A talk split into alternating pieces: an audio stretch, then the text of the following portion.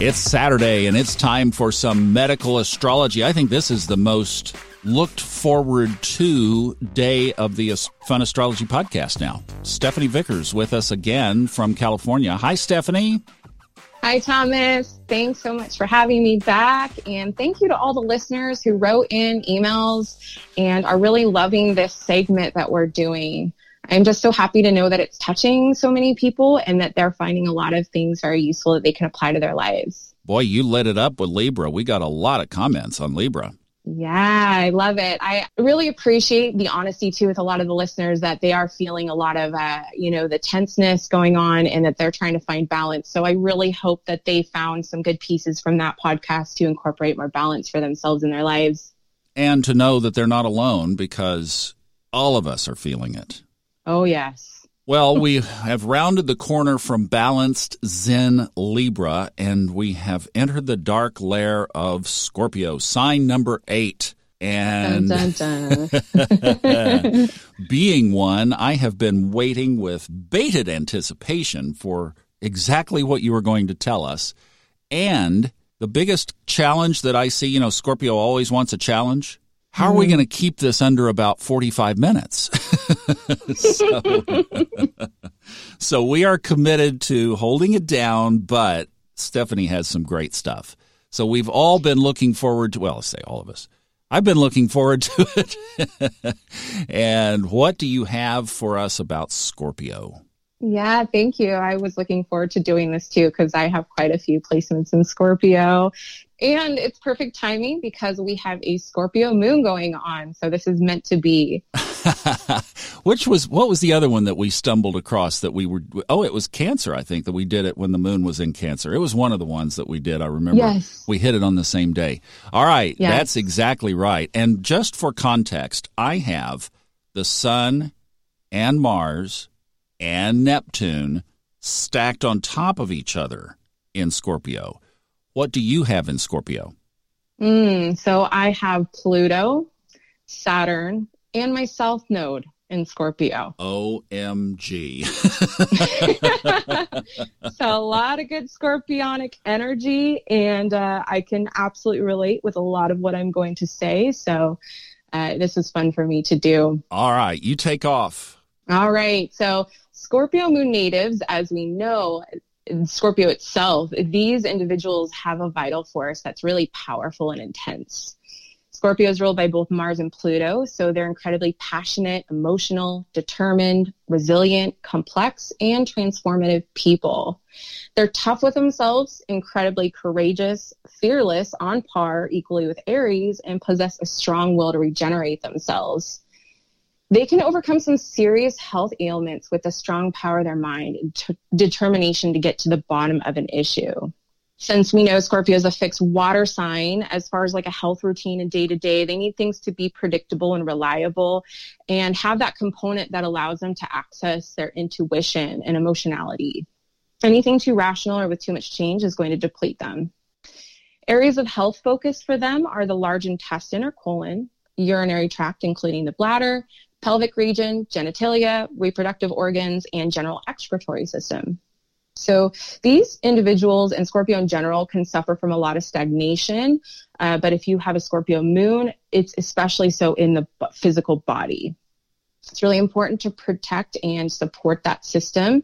So making sure that you're sweating every day, either by using a sauna, aerobic exercise, or even a hot bath ensuring optimal lymphatic drainage. So ways you can do that is by using like a rebounder, a little mini trampoline, or my favorite way to do it is a dry brush nightly before you bathe or shower.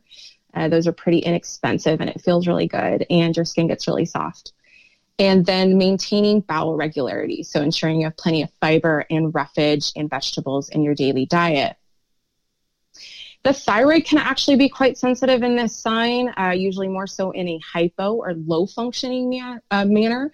So important to uh, support thyroid health, uh, you know, getting a decent amount of iodine from your diet, which most of our salt in foods doesn't have the iodine anymore. So seaweed, um, seaweed's actually a fantastic way to support it. Um, or just checking with your healthcare provider if supplementing with like a trace mineral complex would be helpful. And interestingly enough, Scorpio also rules the nose. So these individuals respond really powerfully to aromatherapy. And using essential oils can really be a great way for them to tap into that strong olfactory system. They need and crave purification in every way. Detox diets are definitely of interest to them and they can go to extremes with these. So important to be mindful of not overdoing them. And before you start, to consult and work with a healthcare practitioner. Just one key theme for Scorpios in general is practicing moderation in everything. Emotional clearance, like I mentioned earlier, is really important and vital for them on an ongoing basis. Their feelings can seem so deep and all consuming that it leaves them feeling really overwhelmed and like they're so underneath the surface of the ocean that they can't come up to, you know, the, the top for air. So I recommend doing things where, you know, you either do self-investigation or meditation to really dive deep into the subconscious patterns uh, that may be curbing, you know, healthier behaviors in your life.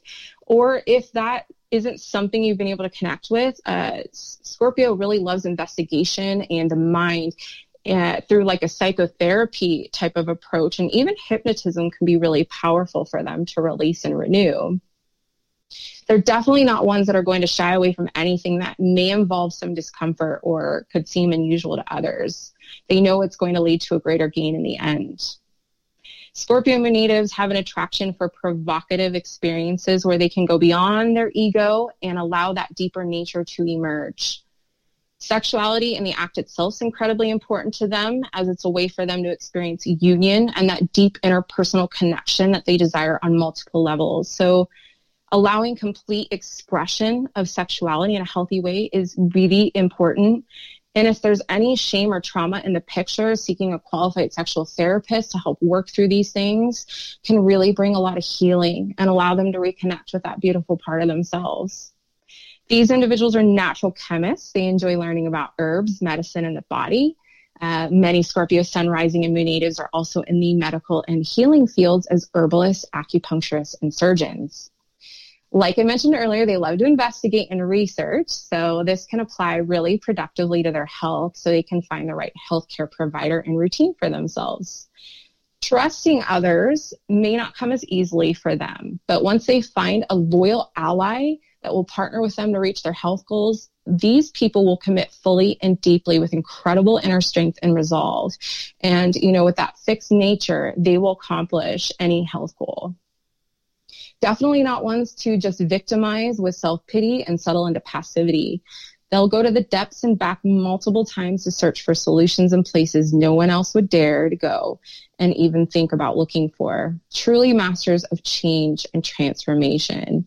And as all Scorpios know, they understand that new life and in this instance, better health can only emerge after the old and no longer serving ways are destroyed.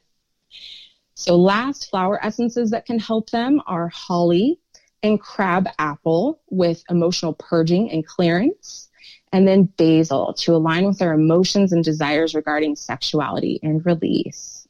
Wow, that's awesome. And it's such a great resource that I want to remind people just right here that there is a transcription of this available on the website, funastrology.com. If you just go to the blog area, it will be attached to today.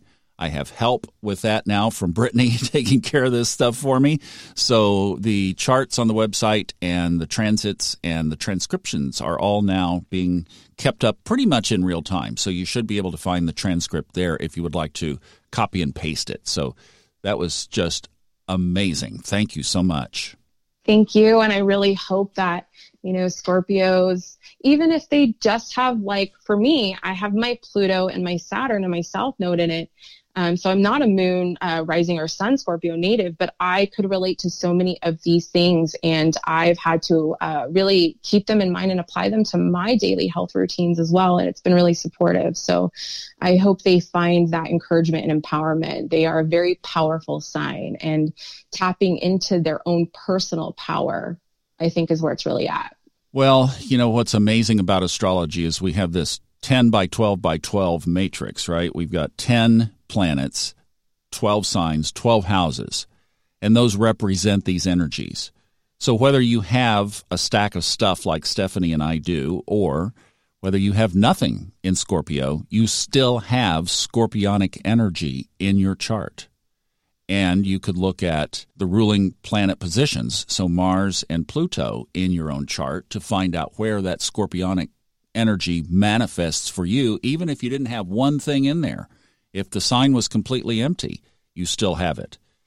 So, Stephanie, one of the things I'm wondering is do you think that just the nature of Scorpio is perhaps a little more either A, withdrawn from all of this stuff that's going on, or B, let's think of the little icon, the little scorpion with its little tail up, and is it ready to whack at some things that it doesn't agree with? oh, thank you. That's an awesome question.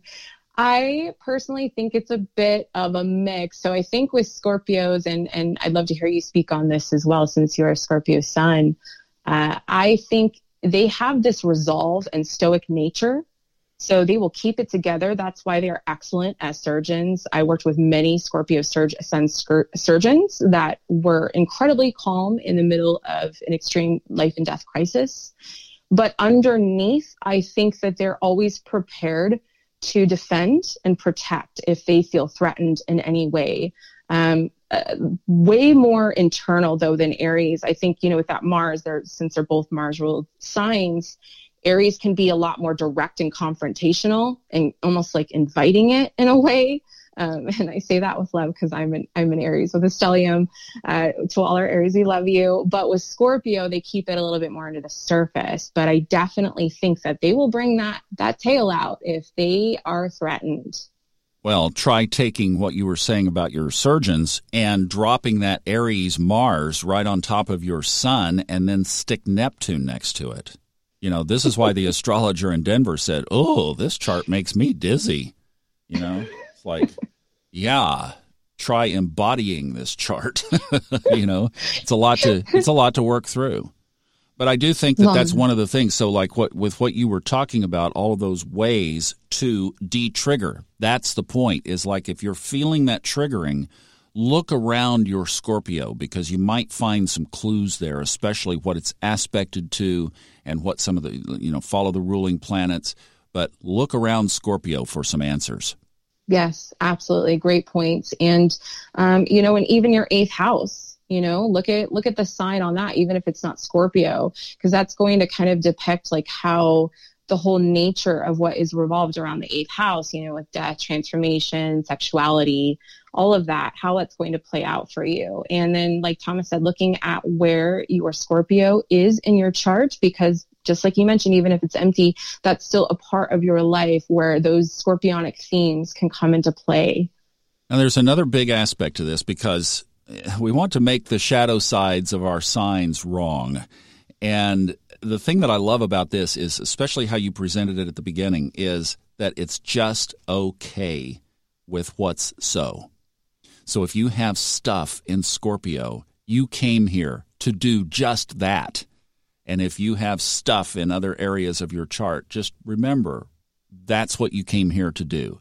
And it's all okay. Live your chart, know your chart. That's what's so cool about this. That was a great point. Yes, exactly. It's empowering.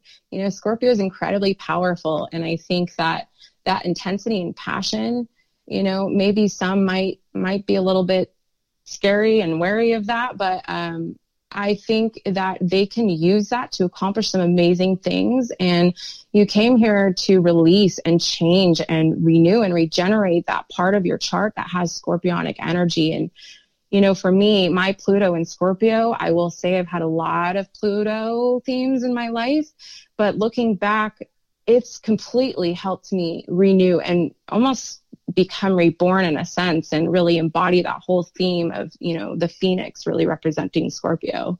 Well, that was a great report. We got her done in under 45 minutes. And next week, uh, we get to go to Party City because we're going to do Sagittarius. Yeah, we're going to blow it up big for Sag. All right, go get some balloons and, and uh, some party hats and some of those things that you blow, and we'll have a big party next weekend. Stephanie, thanks so much. Thank you, Thomas, and see all of you back here next Saturday.